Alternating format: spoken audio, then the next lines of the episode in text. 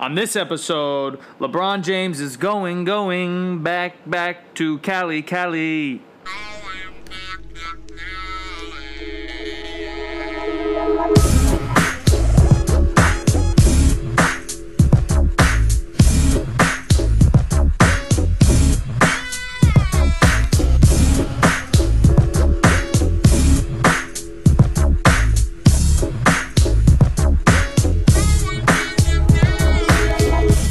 Everybody, to episode 26 of the Green Light Podcast. It's your boy, POC, and E. Frage.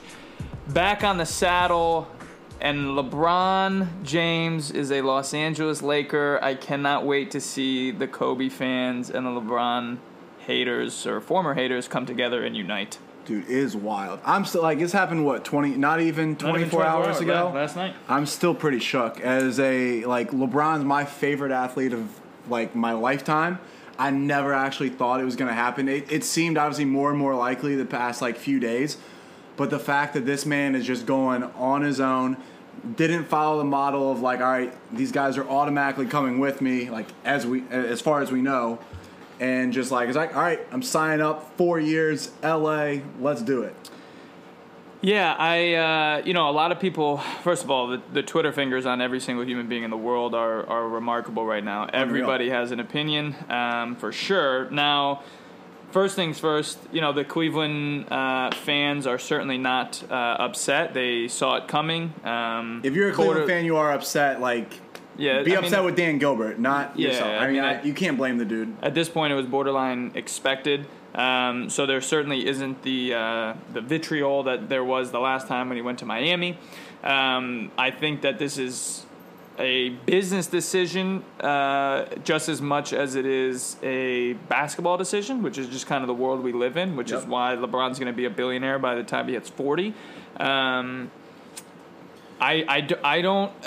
It, it was like shocking, but also like, oh, okay. Like, I, I don't know. I kind of had both reactions. Like, whole, I just couldn't believe that, oh my God, this dude's really going to be a Laker. And then the other half, I was just like, yeah, like, of course, like, okay, I get it. That makes sense. Even if it doesn't make sense right now this year, you to doubt LeBron and anything that he does is is dumb. No, you know? you're right, and I totally. I think, like you said, a business decision. I think it's just essentially it's a life decision. I mean, it's literally Yeah. he's setting himself up. He goes, he wants to be comfortable.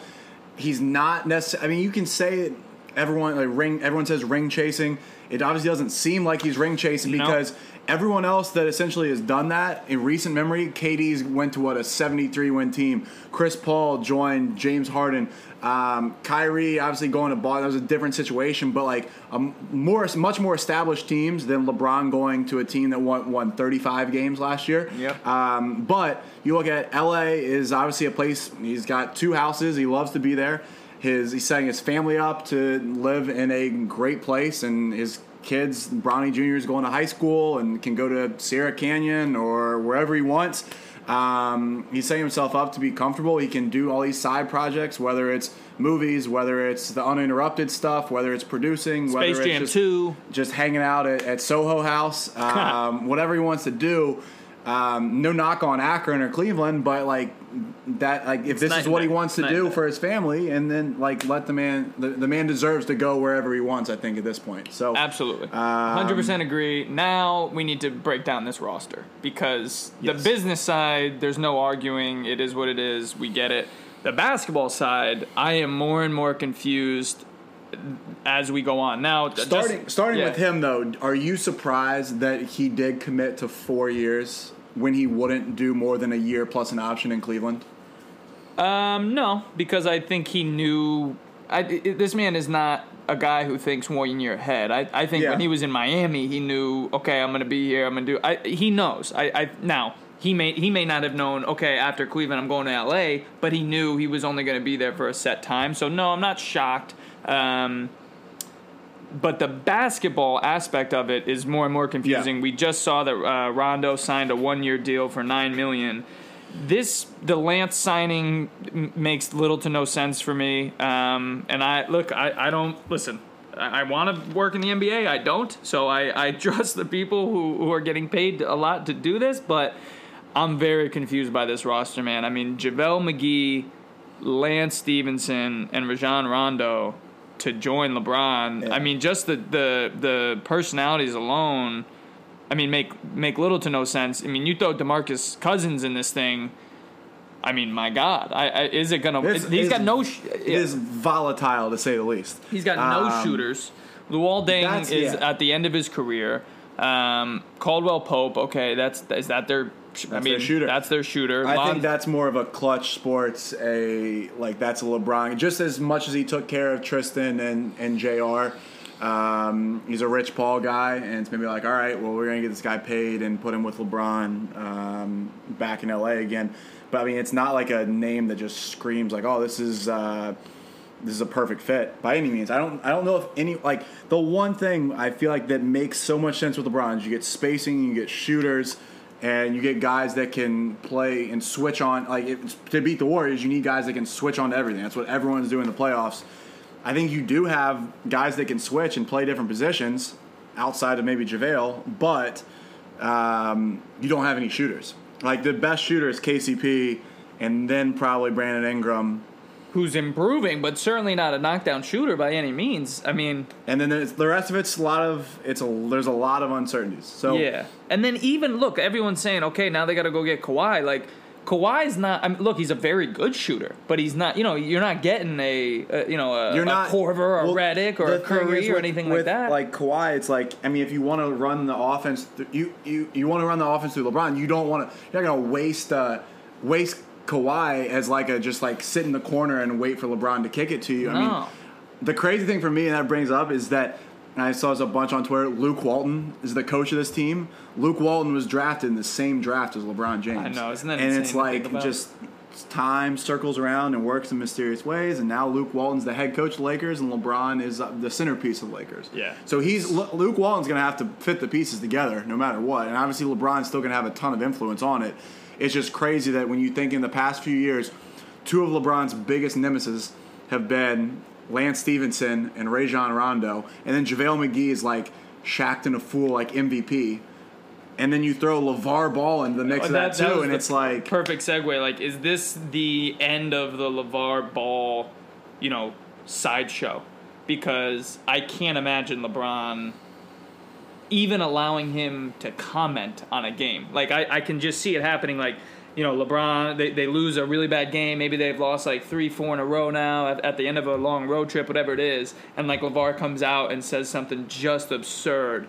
And is I, to me, I, I think LeBron will respond in his own way, whether it's cryptic or outright. But or or is this something where Magic Johnson, LeBron, and LaVar Ball, the, the fact that those three are going to be in a room and they say LaVar, you're you're it's over, like just stop speaking. Is that? I mean, that's to me is how I would imagine it, but I don't know. The crazy thing for me with the Rondo signing and even shooting aside and fit aside is and, and this I didn't think Lon I don't think they would put Lonzo on the trade block. I, I didn't think they'd want to move him.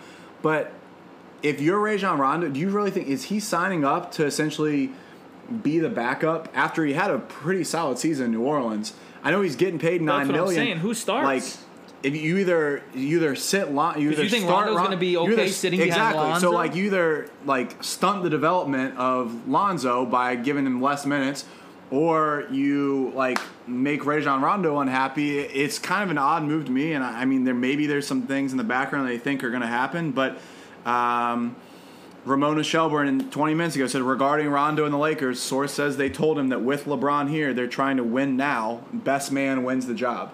Yeah, that like- sounds good, but let me tell you something. Ego sounds a lot crazier than that, and that that's I mean, I everyone thought it was the same with play. like the Mavericks when Rondo went to Mavericks, just didn't work out, and then it was a an awful situation where he was just steaming on the bench. So, um, I mean, that's right now they've got 35 million tied up in LeBron James, 18 million tied up with Luol Deng, which they'll either try and trade or they, stretch they gotta, out. Yeah, they got to cut because that's loose. obviously taken care. And then KCP at 12 million, Lonzo 7.4, Brandon Ingram 5.75, um, and then then obviously you got Mo Wagner, Kyle Kuzma, Josh Hart, which I like. uh, And yeah, they have McGee like good, good. They have their good like six through ten, but they need their one think? through five. And, and this is probably my, my last question on the on the whole on the subject. Do you think this core right now is better? Like, do you think they're better than what he had working with him in the finals? with Cleveland. Uh, if they are, it's by a hair. I mean, it's it's close. If they are, and I I, I would say. I would say yes, just because they're younger. Like, who do you like? Who would you Yeah. rather in your f- five, Ingram and Kuzma, or Love and Jr.? It's like right now, there's it, it's the Lakers. It's the Lakers, no doubt. But you know, if you're trying to win a championship, it's probably Love. At the, you know what I mean? You still have Yeah. K Love. I, I don't know. And It- there, obviously, a million things are going to change when you look at that original Miami Heat roster when he signed there. It was obviously LeBron, D Wade, and Bosh. But then you had guys like Erick Dampier and Eddie House. You had absolute bums ending up the rest of your roster. By the end of that four years, like the last years, like they found a way. I mean, to get guys like Ray Allen. You have guys like I mean, Rashard Lewis. You had guys that actually contribute. So they'll find ways, and like as guys come off the books, as they find opportunities with different guys, make it work. But uh, at this point, there's so there's still a ton of uncertainty. Other than LeBron James is locked in as a Los Angeles Laker. that sentence alone is crazy. But uh, It's gonna be tough for me to get one of these jerseys too. By the way, I've got it. I've got Cleveland jerseys. I've got Miami jerseys. It's gonna You're be really to really, have a Lakers tough to buy a Lakers jersey at this point. Wow. But Uh, all right. Well, we'll see what happens with the with the Lake Show. I certainly don't even see them being in the top five in the West this year. Um, so we'll see. which I think's okay. yeah, it's It's okay. But but look, for the first time in nine years, is LeBron not going to be in the finals? Is it nine straight? It's uh, it's been eight straight. Eight straight. So the- four, four in uh, four in Miami, Yeah, four, four in in Cleveland. Um, First the time. last the last team to come out of the East that didn't have LeBron on it was the Dwight Howard Magic. That's right. Put that into perspective, and how many teams he's played for since then? wow. Yeah, 2009. That's right. 2009 was 2010 right, Orlando. decision, yeah, Yeah, yeah, yeah. 9, 10. It's 2009 was pretty uh, Okay. pretty wild. Let's jump into the draft. Um, I had the chance to go to it for the first time ever, which was awesome. Did- You enjoyed it? I enjoyed it. It was very cool. Um, Did you enjoy it after like the fifteenth pick, or did it get a little old? I went to the bar after That- about the fifteenth. that's the smart That's move. the spirit. Uh, I think it's, it and is. It's cool to be. I think everyone should. If you have the gotta opportunity, go. you should go and you should gotta experience go. it. For me, it got a little stale when I went after like 14 Yeah, years yeah. waiting After the lottery, But you're kind of cool. hanging, but it's it's still very cool. Um, so I, I mean, you know, more Woj bombs. He basically told us the one and two pick 45 minutes before it actually happened. So no surprise there. So the Suns make a a um, the smart choice with DeAndre Ayton, and Sacramento goes with Bagley. Now, that, this trade, we'll, we'll skip the ones and twos because look, they're they're both good players. They're both going to be good, both expected, and both we already knew about them. So the three and five trade between Trae Young and Doncic, I actually don't understand um, from Yeah. the perspective of the Hawks. Hawks. I agree. You. Dallas, I like it. Go all in on Doncic. Go ahead, trade up. I, they did give up a lot. They did have to give up a top five restricted pick for next year. So one through five. I think it, then it's like based off of how the Hawks do, or I, I forget the. But they basically gave up definitely a top ten, maybe a top five pick for next year. Yep. Um, now people are saying next year's draft's not that great, so that's why they gave it. It's okay that they gave it up. Um, And I it's just probably and it's probably Dirk's last season as well. So and they just made a move at DeAndre Jordan. So I get they are playing for this year. It's not. I don't think Atlanta's playing for this year, but it's still it's a pretty wild move to pass that up if you're you're Atlanta. if you're Atlanta, that's my opinion. I, I think Dallas wins here because Atlanta takes a, a massive bet on a 175 pound uh, hope to be a poor version of Steph Curry. Like if he's a poor version of Steph Curry, you okay, you got it because a poor version of that is really really good. Yeah. So it's like fine, but I, you know I, the thing I don't know, man. He's gonna. I mean, he's gonna get his shot because this the Hawks roster might be as bad as Oklahoma's roster last year. Because like he's gonna get to do his thing. And did they let go? Did they let um their point guard? I'm blanking. They still have name. Schroeder. They still have Schroeder. They still have Schroeder. So like, and but they've got to figure something out. I don't know. I don't think that's gonna stay long term. The two of them together. But right now, I mean, other than Schroeder, so you have Trae Young, Schroeder. You have Kent Bazemore. yeah, they got John Collins is a solid piece, and they drafted Kevin Huerter.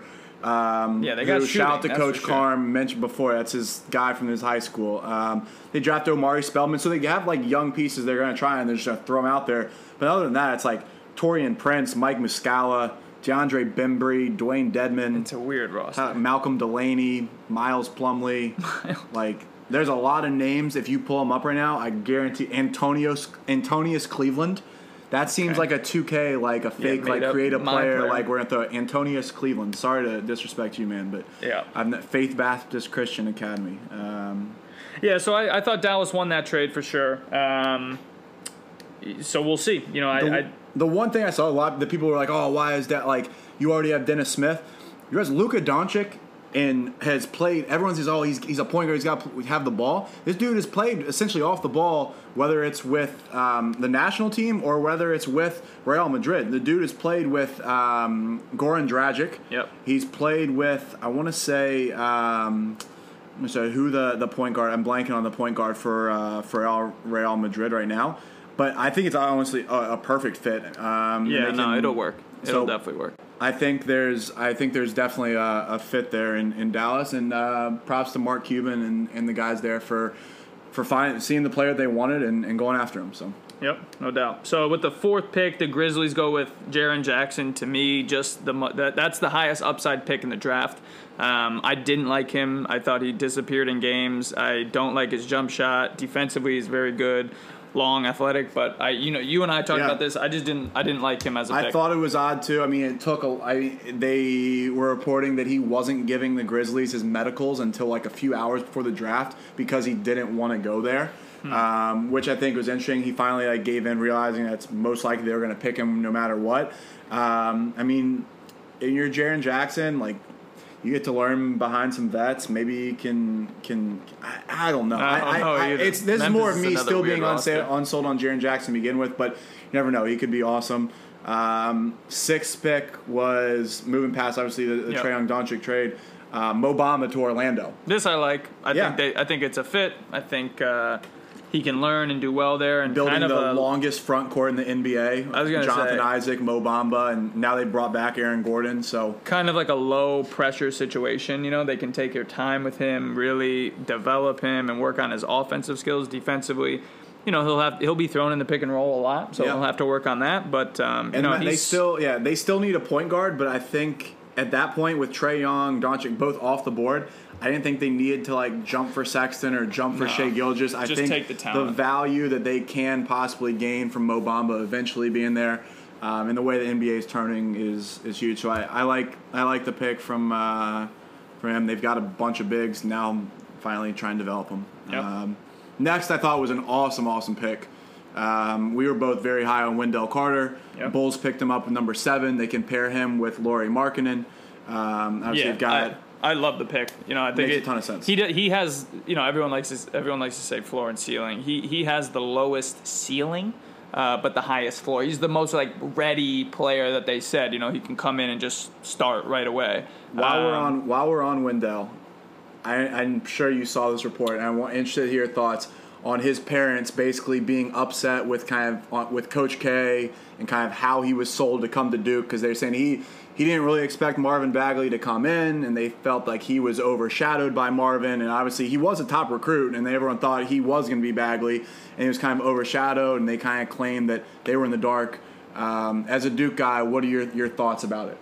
I think one, there's always three sto- sides to the story. Yep. Their side, Duke's side, and then what actually happened. Um, I think if you're the seventh pick in the NBA draft and you just had a fantastic one year at Duke, what are we what are we complaining about? Exactly. Um, but you you know who knows I don't know what it's, actually and that's the thing. what's his- there to complain? Nothing. Obviously, like I know maybe they want him to be they want him to be a top three pick, but it's not like his Huh. stock took a massive hit. He's the seventh pick in the draft, and he showed he played really well all year. played great. And what they're, I think, what fine. Maybe the the pre Bagley coming to was a little shady, I guess, and not telling all the other recruits. Fine, um, but. Don't get it twisted. Marvin Bagley being at Duke helped Wendell Carter tremendously. I mean, are you agree. kidding? It was the guard. You couldn't. One of them was going to score. Like you couldn't. You, if you Yeah. were d- focusing and on it almost Bagley, it played was- to his strengths because he's Yeah. probably he was the best passing big probably in the draft, Yeah. and so like obviously he he helped Bagley, Bagley helped him. They, yeah, I, I think it's a non it's, it was kind of a weird move, but solid pick Weird from the Bulls. I like sure. that. Um, then we go to Cleveland. Yeah, this was this was th- these next two picks to me. I think were the worst two picks to have in the draft. It was tough. These Very to tough me, spot, yeah. uh, eight and nine. I don't. I, I you know I I wasn't super high on Sexton. Um, people really loved him and raved about him. I was not super high on him. I think he's now part of the rebuilding process at Cleveland, which is going to be very tough.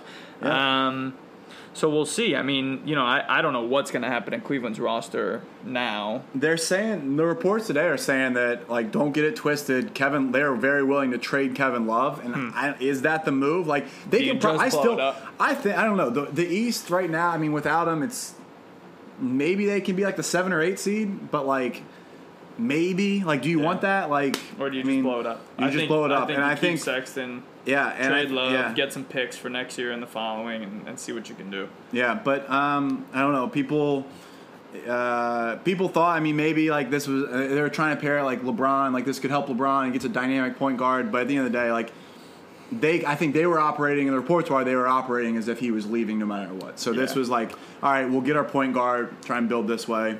Yeah. Um, and then we go to the Knicks, which um, everyone knows. For me, speaking on this, I loved Michael Porter Jr. I wanted if he fell to the Knicks, I wanted to take him after all the reports, not just not just the health reports, but other things, basically saying he wasn't a great teammate. There's a lot of shadiness behind that. Um, I think they made as I'm gonna say Kevin Knox is a safe pick because he's such a young guy and has so much un, I'm say untapped talent, but has a lot of room for growth. I think it was a a, a solid pick for them rather than risking it on um, on Michael Porter Jr. Yeah, I agree with you there. I think I know the- you're not high on Knox. I'm not super high on Knox, but I think it's the right pick. Even though I eight and nine, they were just this was like the weird two three people to draft here, so I think they were in a tough spot. But I agree. I, I don't think MPJ was the was the play at all. I think that was the home run, and then you know if he doesn't pan out, you just wasted another year. Yeah. Um, I think this is the safe, solid play. Let him you know get paired up with Kristaps and see how they can operate. Um, I'm okay with that with the Knicks. I didn't think they had many other moves, so I'm let, okay let- with it. Yeah, let them let them develop and and see what it turns into. Um, now at ten, we get probably one of the most gut wrenching picks and trades I've ever seen. And Yeah, my- and like I thought it was going to be a dream come true for uh, Mikal Bridges. Mikal Bridges. I mean, his mom is runs HR for the Sixers. and obviously. everyone pretty much projected him to go to Philly, and Yeah. to see it actually happen, they pick him. Yeah. man And had a whole press conference essentially how it's like growing up in Philly, playing in Nova, and then being drafted by the Sixers. How it's a dream come true, and then at the end, it's like, all right, um, we just flipped you to Phoenix, and Yep. you're gonna go instead. Yeah, I mean, he would have took his stuff out of his locker room and walked down the hall. Which I, and I love the pick fit wise Yeah. for the Sixers Me too. I thought it was like gives Me them too. extra shooting and spacing. You can put him and JJ out on the outside. Yep. You can have Simmons do his thing with Embiid down the paint. Um, but they traded him for Zhaire Smith, which I'm sure high, they you know, like. uh, yeah, another one of those guys that everyone likes to keep saying high upside, high upside, could be really good, could be really good. And they got a 2021 Miami first for it, so maybe Yep. if they they want to make a move, obviously at Kawhi or another player, they can So have the- that asset. But The interesting thing about the 2021 pick is that is the first year that if the NBA does get rid of the one and done rule, um, that that that it'll out. be in yeah that'll be the first year that high schoolers can come out. So it's actually a kind of a strategic pick to to get. and I think Um, Miami might not be that good then. But don't you think? I don't know. There's two. There's two rules of thought. One. Well, first of all, let's all back up. The, the Philly doesn't have a GM, so now I mean It's that's like that's Brown insane. making yeah. shots, yeah. And number two, like, it, do you say good for them for like kind of kicking the bucket and just like getting a 2021, getting another high upside guy, and then the other side is like, what are you doing? Like, you got to you can win the East now. Like, this is your chance to go beat Boston. LeBron's gone. Go Yeah. get Bridges and keep it moving. I don't know. Well, I mean. I don't think Zhaire Smith plays a whole lot, maybe what, 8, 15 to 20 minutes a game. Yeah, I, I didn't watch him a, a ton. Um, obviously, Texas Tech had a really good year, but like, Yeah.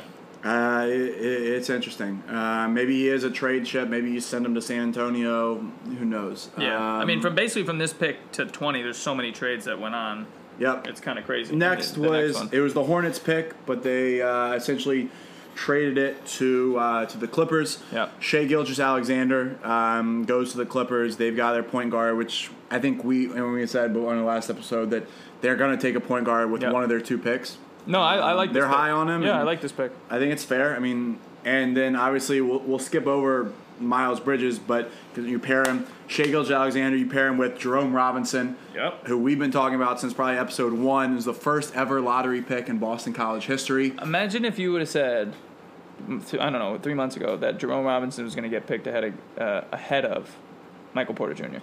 Dude, this kid, I mean, you got, uh, and He's obviously, good. He- obviously, I'm, a. I'm a homer here, but you got to give so much credit to BC staff for Of developing course. him because this dude was a three-star recruit from Raleigh. He was best friends with uh, with Mark Gottfried's son, playing the same AU team. Couldn't even get an offer from NC State um, by the time he committed to BC. He was like, you know what, I'm going to BC. I'm going to work on my game.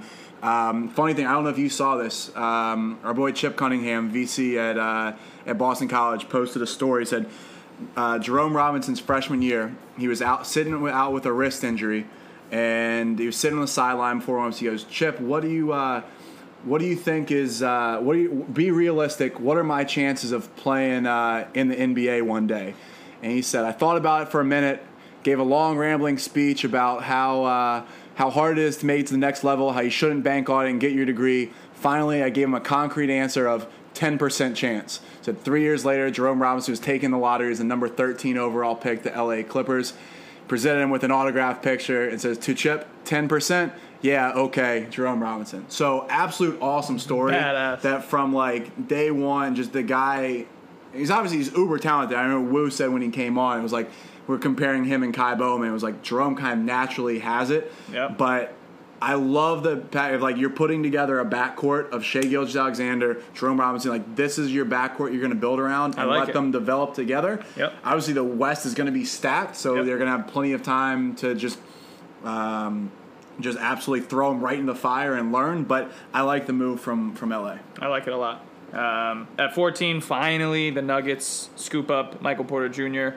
Um, High risk, high reward, but but you can't. At it's this less point- risk for Denver because it's yeah, at this was- point, it was one of those things. It's like, look, it's it's pick for We can't keep turning down talent. Like, the, Yeah. you know, let's let's see. Because I mean, imagine if this guy pans out. It's like they just got to steal the draft. They re-signed Jokic to an extension. They've got um, they've got uh, Jamal Murray. They've got um, uh, Gary Harris. They've got shooters. Like you add a wing that pretty necessary. Um, so yeah, I mean makes sense. And once again, they're in the West, so they need all the help they can get. Um, and then from there, 15 is weird. weirdest pick. 15 is very weird. A lot of Wizards fans, family, friends that were very unhappy with this. Troy Brown from uh, Oregon? From Oregon. I, I don't Um, think he's going to play well with John Wall. And I also don't understand the Austin Rivers signing. And they're, in a weird, yeah. They're Why would you weird, get those two players? They trade Gortat to they save a million dollars basically trading Gortat for um, Austin Rivers. Apparently, the rumors that Gor- John Wall just hated Gar- Gortat. Oh. As or- Gortat said, or he John Wall came out and said we need more athletic big men. But also right now, also right now, That's I mean, if you're if you're the Wizards, your starting five going into the season is Ian Mahinmi. So like, you've got a bunch of guards. You've got Otto Porter and uh, um, Kelly Oubre. You've got a lot of similar, a lot of similar players. Um, they're in a weird spot. So like I, I just Ernie. Grunfeld, people are are calling for his head because it's been a lot of weird drafts. But who knows? Uh, 17, the Milwaukee Bucks get the Michael Jordan of Delaware, Donte Hmm. DiVincenzo. I like the pick. Yeah, I mean, this guy this guy played his way into the first round, so you know we'll see. Um, they needed some more offense. He, he he's aggressive. He's confident. Go out there and get some buckets, and we'll see. So this is my only thing with it. I like it, but I also didn't realize how many guards they have as well. Like point, like they've got Eric Bledsoe, Matthew Dellavedova, All right, we'll put Dellavedova on the bench. Brandon Jennings, Yep. Donte DiVincenzo, Malcolm Brogdon. Um, so it's five. Yeah. I mean, five guys, and then obviously Giannis. But like Bledsoe, Dellavedova, Jennings, DiVincenzo, and Brogdon. Some I Delly's going to lose minutes. They Yeah. ju- I was surprised they re-signed Brandon or they keep, they're keeping Brandon Jennings. Um, but I, I think he fits well. Gives you some outside shooting and, and, and nobody space the floor. And I like the pick. I'm, Yeah. fair. I'm fine with it. We were kind of high on him going in. Yeah, 18, Lonnie Walker to the Spurs. I love this pick. I Awesome think pick. Um, this is another one where it was like, how did this guy? You know, this guy was. At some people had him projected top ten, like as, as going high to as Philly, that. yeah. That's what I'm saying. So, yeah, I think the Spurs with who they are, their system, what they do. I think this is a, another good one. Another Danny Green type, you know player. I mean, a cool story for him. I saw him post on Instagram. He like bought his first apartment, and it was like basically a kid growing that. up in like Reading, Pennsylvania, Shout basically not being able to like his mom couldn't afford this and that, and staying with other people. And now, um, awesome story to see him uh, get there. Interesting dude. I didn't realize that he was very uh, kind of out there. Him trying to put a hat on was pretty remarkable at the Yeah, draft but- as well. His hair was crazy. Um, I like the pick. And then 19, um, Kevin Huerter. We talked about. Yeah, uh, to Atlanta. City, City Rocks kid. More Atlanta. More shooting. I mean, Trae develop- Young He's a young. I mean, yeah. More shooting. I was, I was almost. I was kind of surprised he came out that early, or he came out from Maryland. But Yeah. I mean, hey, when you're going top 20 in the draft and you, You go. do well in your workouts, you go. Um, next 20th, Josh Okogie.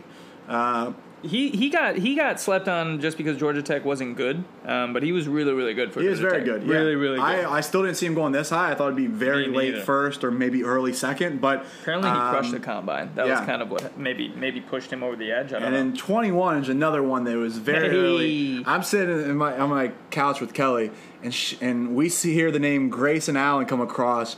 She's like, "What?" Twenty-one to Utah. That she's like, he's getting drafted. Not only is she, he's getting drafted, I was like, yeah, he's gonna get drafted. She's like, first round. Yep. like, yeah. Um, but people forget. I mean, how, how good of an athlete Grayson Allen is. Yep. Good, sure. I mean, I, I think Good athlete, very good shooter. They they said that in his in his workouts, like he would legitimately miss less than ten shots every workout. Was crushing. can he it. be him a and poor, Donovan Mitchell Can he be to a poor man's Gordon Hayward in uh, in Utah? That's the goal. I think literally that's it.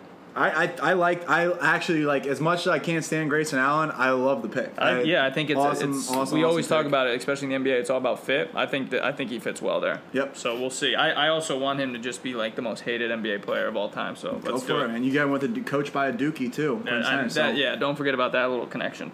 Uh, 22, the Bulls go with Chandler Hutchison out of Boise State. That was like a rumor for a while that they had been eyeing him. Eyeing him. Yeah, I got to Yeah. be honest with you. I think I've seen him play twice. Um, all I've done is really read about him. I know he's a solid player. Another guy who's kind of like, um, you know, low floor, Yep. uh, low ceiling, just a solid kind of guy that can plug and play and, and Yep. see what he's got.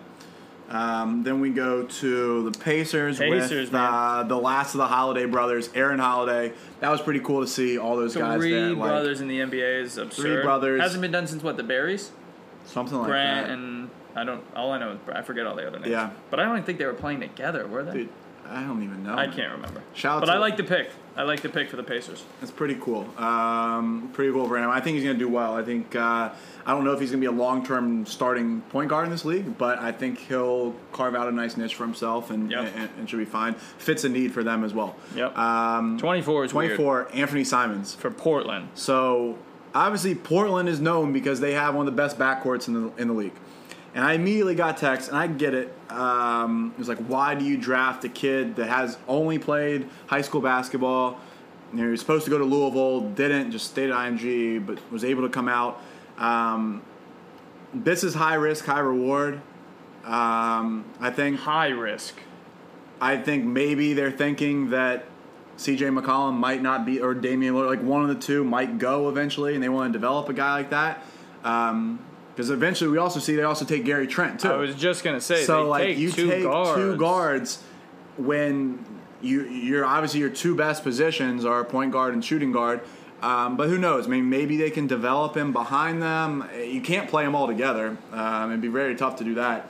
But um, I don't know. A lot of people don't know a lot about Anfernee Simons. I know he's super talented, but it's a very, very, very risky pick. Yeah. Um, I don't know. Maybe you throw him in the G League for a while and just have him play down there. But still, in the day and age of GMs or what have you done for me lately, and you're picking Yeah, a guy yeah, with your first round pick that you might not see play for a while. Yeah, I don't know. Uh, 25, I really like this pick for the Lakers, Mo Wagner. Um, think he's Mozgov 2.0, especially with LeBron coming to town. So I like that pick. Just kind of a solid guy who can, you know, get in there, do was- little things. yeah. I- I'm okay it was cool that. to see like how happy he. I mean, he was sitting. He wasn't obviously in the green room. He was up in the stands. Yeah, so they, was they showed him. That, yeah, Grayson, Grayson was came too. came from the stand- and- stands. but they showed him when basically his agent got the call and just how emotional he was. I mean, the dude like. Can you imagine? By all accounts, I mean, he seems like a really. He's a passionate dude. He's probably the most like um, one of the most talkative guys in college basketball, and really is always into it. Um, cool to see mean, his journey, and, and obviously, I'm sure he's gonna be happy to playing with LeBron now. Yeah, that's not Um, bad. And then going to the Sixers, um, Landry Shamet, which Another shooter.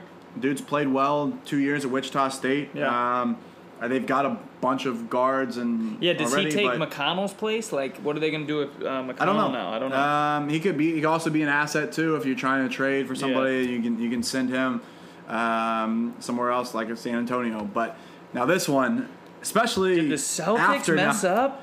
I don't know. If they. I mean, it could be incredible value, or it could be like they just picked like they just made an awful pick. But Robert Williams from Texas A&M, um, who now, as we are speaking today, has he missed he overslept and missed his introductory press conference or conference call. conference call, yeah. Conference call, and then now what was it? He missed his flight for summer league and missed the first practice of summer league. Yep. I mean, how do um, you do It's that? like man? everyone, as soon as the pick came in, they're like, "We got a steal. We Yeah. got Robert Williams, who everyone thought might go at 12 to the Clippers. We got him at 27, and we it fills a need for us." But Now, now, look, we will say I'm not we- judging him Yeah, on we this. have no idea what's happening. There could be a family issue or something. Who knows? But it certainly seems that it's it, it isn't that. No one no one really knows the details. But what are you doing? How do you mess this up? How can you miss these things? It's weird. I mean, you got it. We we we talk about it. I mean, with the guys later in the in the interview, but like the steps you have to take to be a professional. It's like this is your career. This is this is nothing else There's to do. nothing else. You're nothing not focused on academics anymore. It's like you take the steps for your career and your life.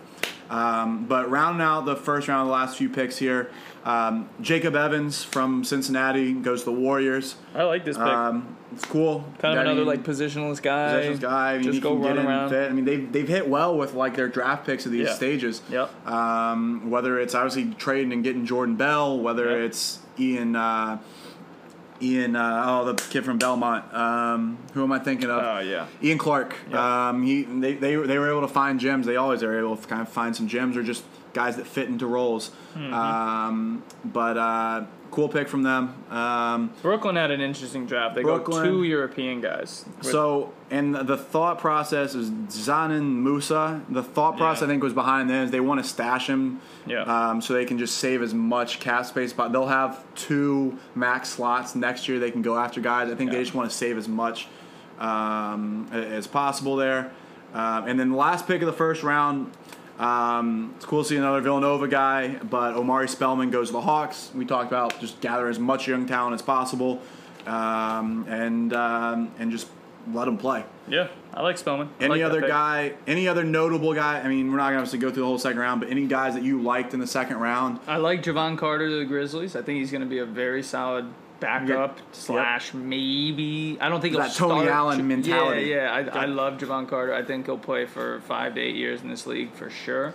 Um, Devonte' Graham going to Charlotte is kind of cool, going hometown like Yep. situation. He signed with Jordan as well, so you've got like you kind of kind of in the cards. Yeah. Um, I'm going to be interested to see how Hamidou Diallo does. Yep. Um, he, I know every, everyone to knows he's athletic, but he's going to have to figure out everything else with his game. He's Uh, going to OKC with my boy Devon Hall. Yep. So you've got um, Yep. kind of. I mean, they're very different. The fact that I mean, they both play kind of their shoot off ball shooting guards. Hamid Diallo is an athletic freak. Devon Hall not as much, but he's got a much better jump shot. Yep. Um, so they can kind of play around with that. And I think they both have a chance to get minutes there. Yeah, Um, I, I really like De'Anthony Melton. Um, if he didn't get caught up with the whole NCAA thing, um, I think he goes even higher than that. But uh, to the Rockets too, he can learn with Chris Paul. I mean, I think that's a really good fit. Yep. And then Svi Mykhailiuk was an interesting pick because we talked about how the Lakers need shooting. He, ha- he hasn't signed his deal yet, so they could um, stash him or I, I know, they could do a lot of things with him. But that's probably the best shooter on the uh, if they sign him to, on the Lakers right now. They picked him up with a 47th pick, Which is insane. Um, Svi Mykhailiuk and um, once again, like we said before, I like the uh, the Gary Trent Jr.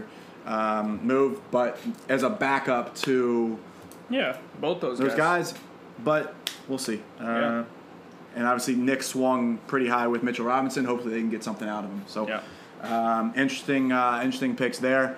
Last thing that we want to touch on, um, which is uh, basically we're NCAA. We've talked all about the changes that the uh, committee on the college basketball and Condoleezza Rice wants to make, um, but essentially.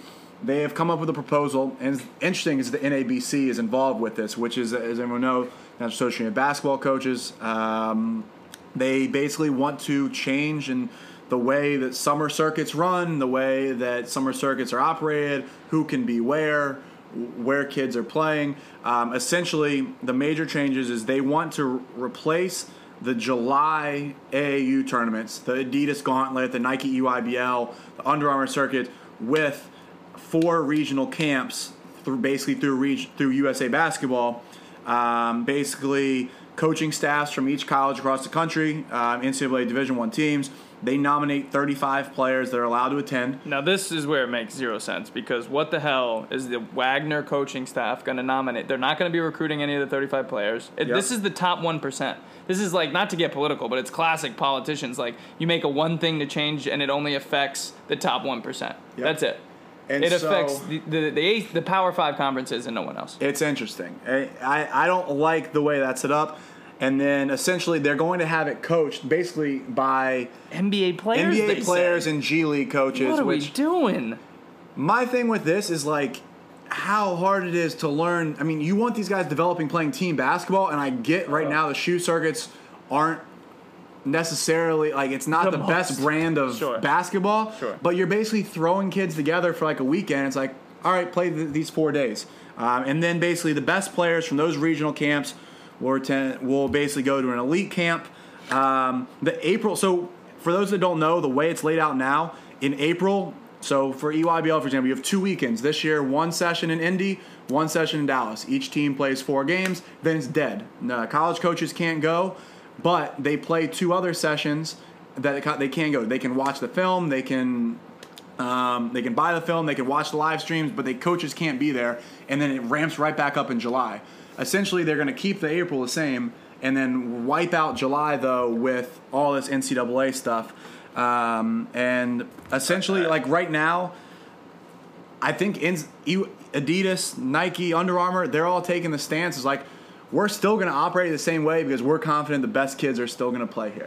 Yeah, so that's where it's going to get very interesting. Is it's going to, again, this can hurt the kids. That that's all the NCAA enjoys doing is is possibly hurting the actual players. But okay, so now next, let's say this all goes into effect. Even though I don't know if it's going to happen this year, but let's say it all goes into effect in August.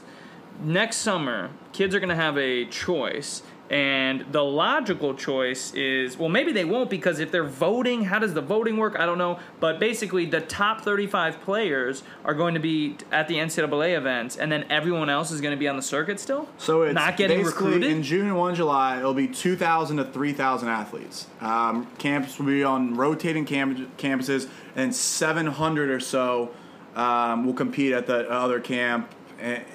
It's what they're trying to do. They say, and Jeff Goodman put it this way: the objective is to try to take some of the power away from the AAU coaches and give it back to the high school coaches. This isn't how. more co- colleges will have more access to events run by high schools in the summer. So like team camps and open gyms, they're gonna let um, guys go that. But as you and I both know, I mean the high school recruiting game, just as much as the circuit, is almost it can be just as corrupt as the shoe circuits. I mean you've got prep schools, you have got I mean fake basketball high schools that are accredited through other schools.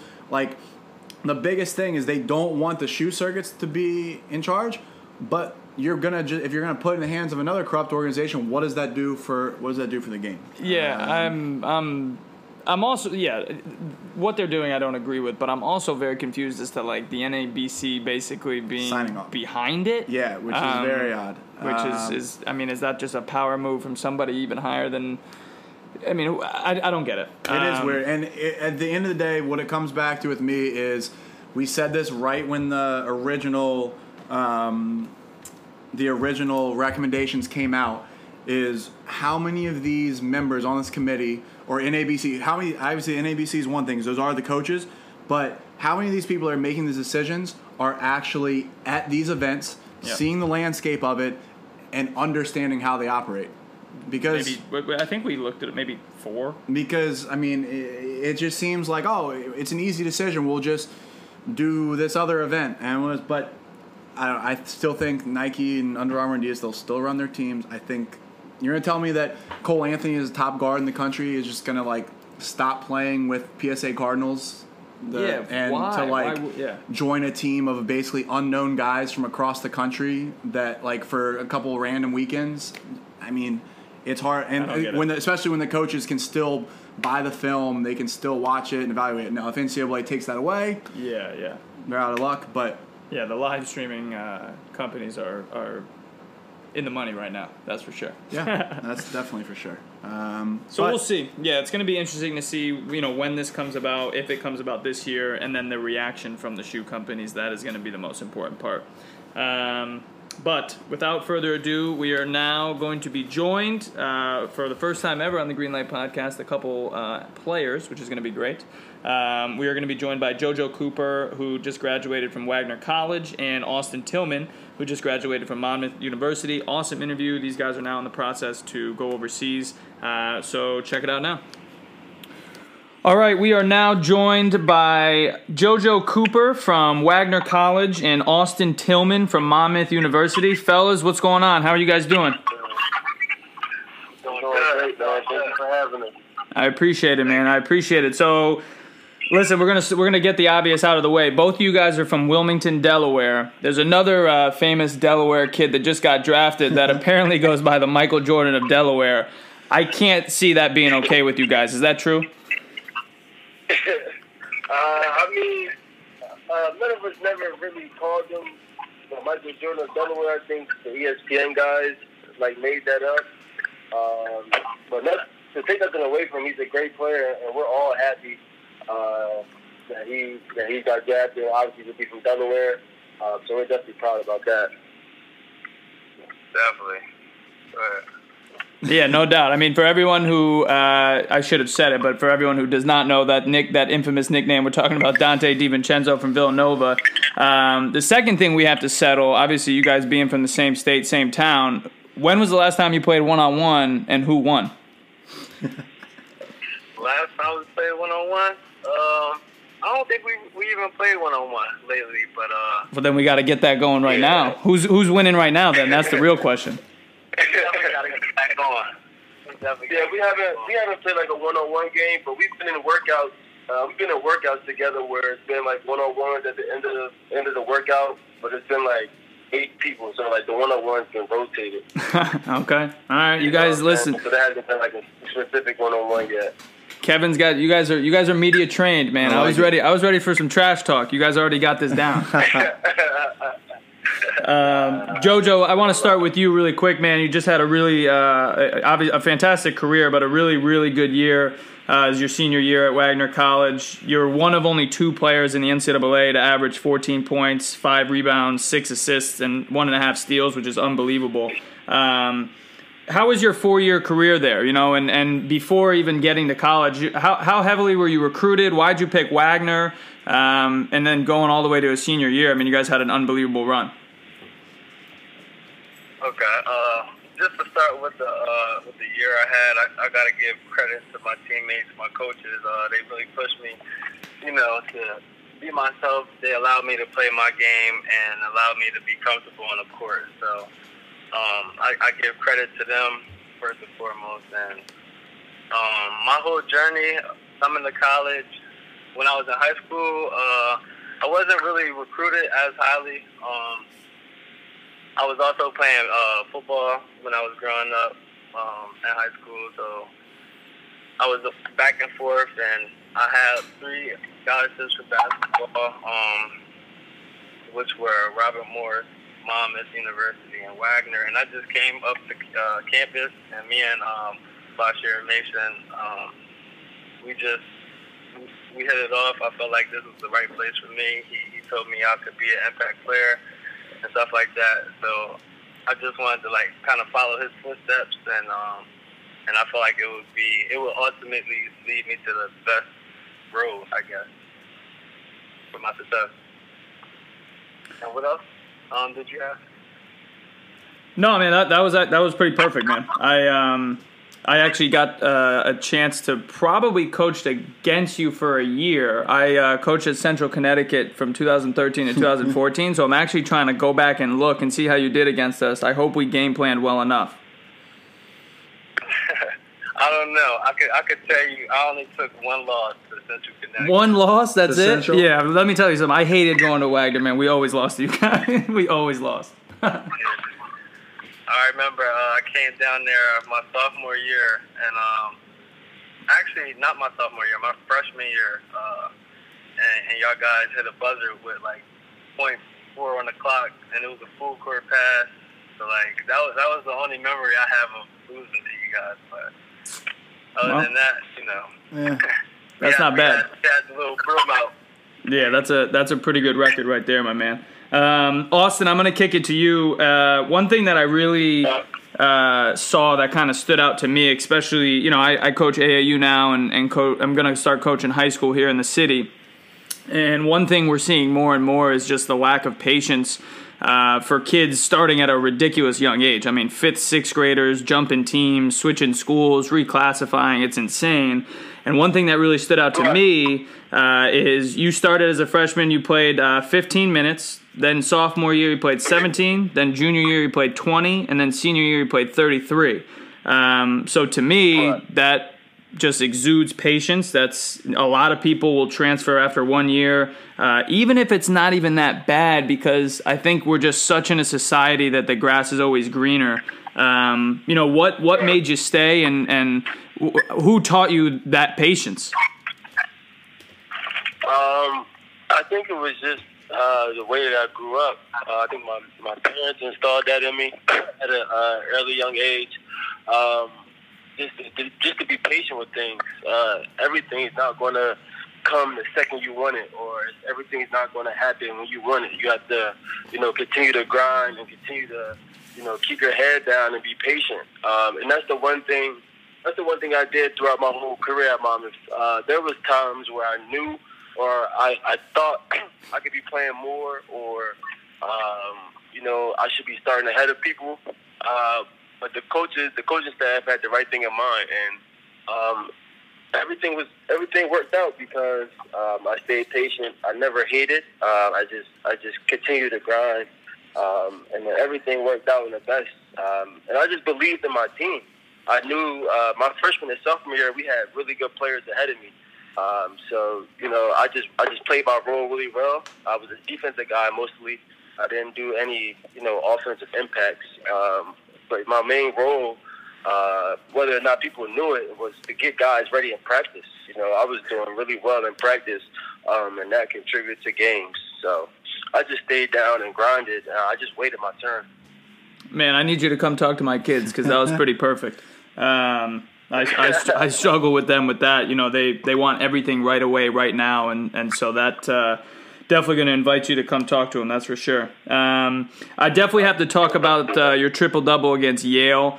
Anytime anybody does that, I mean, it's ridiculously impressive. Number one, but number two, it, when at any point during the game were you did you know you were close and then was it something that you were trying for or were you just out there like in a mode just kind of balling out and it just happened Uh, I think I was just in the mode. This was the first game that uh, I'm not sure if you're familiar with our team, uh, but one of our best players, Micah Seaborn, wasn't playing that game. mm-hmm Uh, he was hurt. Um, and that game, uh, I really just had to step up. And even like when the game started, I was just doing everything. I was passing, I was rebounding, but it didn't feel like I was getting a triple double until halftime. Uh, one of my assistant coaches, I asked one of my assistant coaches, I said, "How many assists do I have?" Um, and he said, "Not enough." And we both laughed because we both knew I had a lot, but I didn't know. Um, and then as the game kept going, I was just doing everything. Um, and then it came down to, uh, I want to say about two minutes left in the game, and I got fouled, and I only had nine points, and I had to make the free throws. And the coach, uh, our coach called me over, and was like, "Yo, you better make these free throws." I knew. I, that's when I knew I was kind of close to getting a triple double. So. Definitely, and obviously going hand in hand, hand in hand with that. Um, obviously, it takes the right people around you, and and and you've got some tough decisions to make. But on the court, I mean, what are you guys doing now to to prepare? For the pro level to make that jump from uh, from Division One basketball to, to being a professional basketball player, what are you guys working on on the court? What are you doing day to day now uh, to prepare for your, your first season as a pro? Uh, I think. Okay. Oh, go ahead. Go ahead. No, you got it. You got it. I think uh, the main thing is um, just using my time now. Uh, with we were in college, you had to there was classes, you know, practice. And you had to find maybe two or three times to work out. Now, being a professional, we're out of college. Now we have time to really work on our craft all day. So now we're in the gym, you know, three, four times. Then we're getting to the weight room. So now we're actually getting to work on the things that we need to work on. You know, for me, basically, I need to work on my jump shot. So I'm in the gym two or three times a day, just getting a lot of jumpers up because that's that's the one thing I struggle with, and that's the one thing the scouts and the people that are you know um, wanting me to come on their team, stuff like that. They're scouting me. They wanted to see a improved jump shot. So now uh, one of those things that I work on uh, is just shooting, shooting a lot. So I have a lot of time to do that, which is good. Nice. Um, just, just to basically piggyback off of Austin, um, being a pro is, is, is just being consistent. And I think that's one thing I, I want to uh, improve um, in my game is just being consistent. You know, uh, can't have games where, you know, you make one out of five threes or, you know, something like that.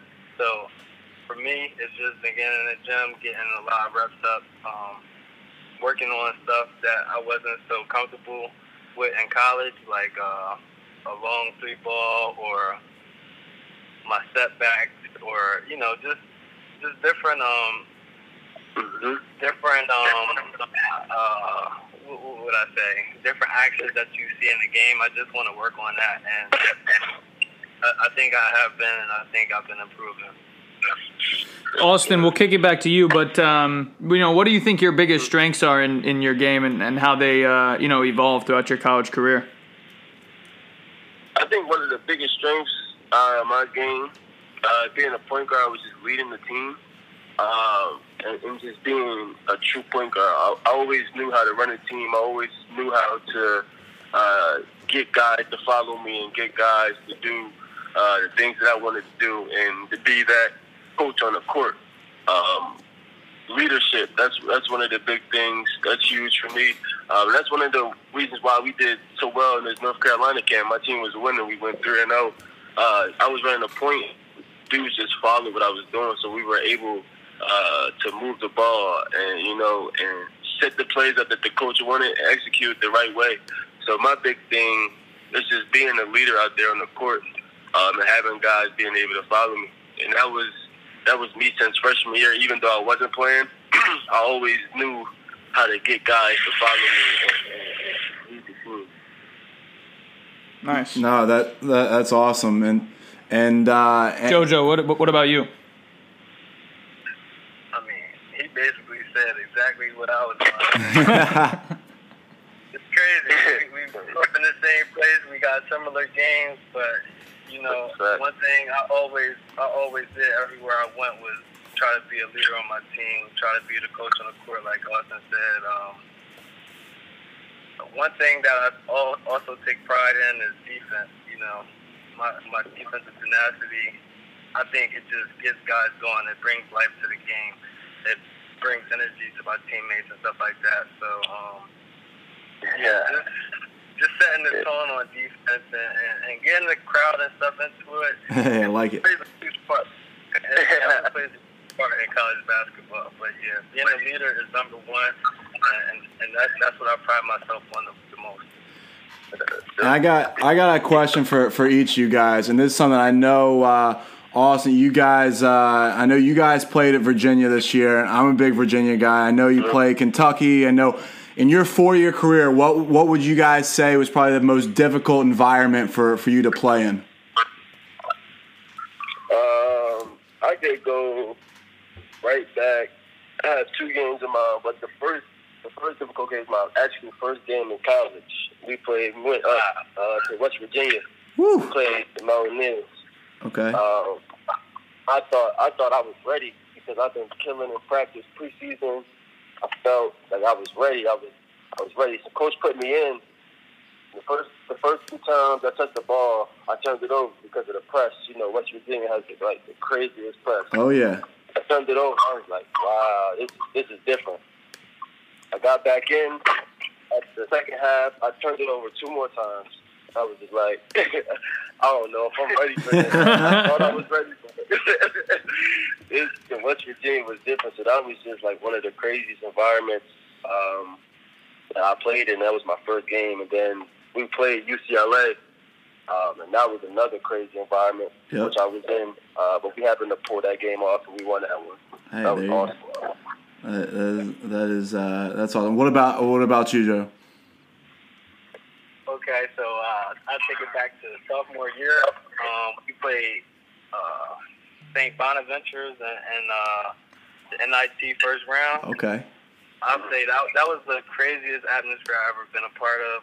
I'm not lying. It was no seats left. It was people standing up. You know, And you all got the win, right? I'm looking at it now. 79-75. Sure, we definitely, we definitely. Big time. So that, that's what, that's what made it even uh, a better experience. But I mean, I- I'm I'm the point guard, so I'm coming down court, and I couldn't even hear myself. I'm trying to call the play, and I, all I could hear is vibrations. Like I couldn't hear anything. So we ended up calling the timeout. I never. You say what? Okay, I ended up calling the timeout. We went to the huddle and we, we started to make up signs like for our plays. like we had a play called uh, we, we had a play called open, so I, I threw an O up. Or we had we had a uh, a W uh, a play called I don't know, and I, I threw like a W over. yeah, it, that was the craziest environment. But I mean, just like Austin said, it's Chris said. Um, my my freshman year, my first game we played Maryland, and this is when they had uh, Melo Trimble, uh, Dez Wells, Jake Layman, Yep. and they were I think they were ranked preseason. I want to say top fifteen or something like that. Yeah. But yeah, I mean that just woke me up to like college period because I remember uh, I was on the bench at the time, but uh, like it, it was just like a, a welcome. Like when I when I checked in, it was just like a welcoming experience, and it was just like as soon as I got in, like not even a minute of sweat. Uh, Dez Wells came down the lane and, and threw it on one of my guys, and it was just like, damn, welcome to college. Welcome to the league. welcome. yeah, all those all those places are tough to play for sure. Um, so we're gonna end on uh, end on a, a different note, but we want to get your uh, your opinion on the King. Obviously, LeBron going out to LA completely changes the the entire makeup of the league. But I don't know who you. I mean, who who are you guys? Uh, who'd you guys grow up rooting for? First off, uh, I'm a LeBron fan. Um, I'm not too happy with his decision to go out to LA, but I mean, he, he had to take down the Warriors somehow. So I, I, I hope he puts it together. I still don't think he's gonna beat the Warriors. I still think they got him beat. He needs he needs one more guy to come help, right? I mean, Yeah, I don't, I don't, I, I still don't see anybody beating the Warriors, honestly. Even though he's put together, he's putting together a good team out there. I still think the Warriors are going to win another championship. Yeah, I, I can't. I can't argue with on- It depends on who they find coming up. Like if they get like two shooters or three shooters that uh, fit how they want to play, I think I think it would be um, a good deal, and, and they might match up well. I don't know. Well, breaking breaking news on the on the pod right now. They just signed Rajon Rondo, so pretty much quite the opposite of a shooter. Um, so we've got so, so we've got Rondo heading to LA with uh, with JaVale and Lance Stephenson, and quite possibly one of the oddest rosters Oddest ever rosters in uh, the league. ever compiled. But hey, I, uh, I I can't argue with you guys there. Rondo's liable to just choke uh, Lonzo Ball one time if he steps out of line. Yeah, Those I don't know how those two are gonna mesh. he doesn't have any real shooters around him. I know. I was ready for LA to go. That's, that's going to be the next couple moves. Yeah, they got to get some Yeah, they have shooters. to get shooters. Yeah. Because you, you will not be able to beat the Warriors just driving all game. No, no Warriors will way. Shoot you out the game. Yeah, no way. No way. Shoot you out the game. Well, fellas, listen, man. We appreciate uh, we appreciate you coming on. We wish you the best of luck this summer, and uh, you know for your future careers, uh, long and healthy careers. We hope, No doubt. Um, and we definitely want to have you uh, have you on in the next couple months once you guys go overseas and, and you guys are killing it. So we expect an invite for whatever country you guys land in, and uh, you know, fly first class, the whole thing. Um, so we'll Oh, see. yeah. so we'll see you in a couple months. And uh, again, thank you guys so much, and, and we wish you the best of luck. I Thank you appreciate so much, man. Thank you for having us on here. Absolutely. We'll talk to you guys soon. All right, big shout out to JoJo Cooper and Austin Tilghman uh, and Kevin Tarka of KTA for hooking this all up. Really appreciate you guys coming on the pod. Uh, we wish you guys the best of luck. Uh, we will be back at it probably in the next two weeks to kind of shake out the rest of the NBA free agency. Uh, my boy Redick is back with Philly, so I'm happy about that. But uh, college basketball schedules are starting to come out. You're Yep. starting to see a little bit of that. Um, The transfer market has slowed down. Yep. Kind of dive into into some of that stuff. Um, it, it'll be interesting and and uh, to get some more content your way. We've been uh, been away for a while, but um, happy July 4, people. Enjoy it. go America, Go America. go green light. Going, going Back, back, back. to Cali. On that note, um, we will we'll see you later. And what, what's your, uh, your your your famous last words? Keep the ball bouncing. Deuces. Lately I've been feeling like this what I've been working towards. If you ain't trying to be the boss, then tell me what you working for. Certain doors were closed, but now they opening up. Celebrating with some shots, maybe poke on a cup. Pulls, lust, rust, souls up next, and I got this. Crazy like Britney and the love so toxic. Got a wall up, I'm trying to infiltrate a conscience. Taking 12 shots like where the cops is. Come on.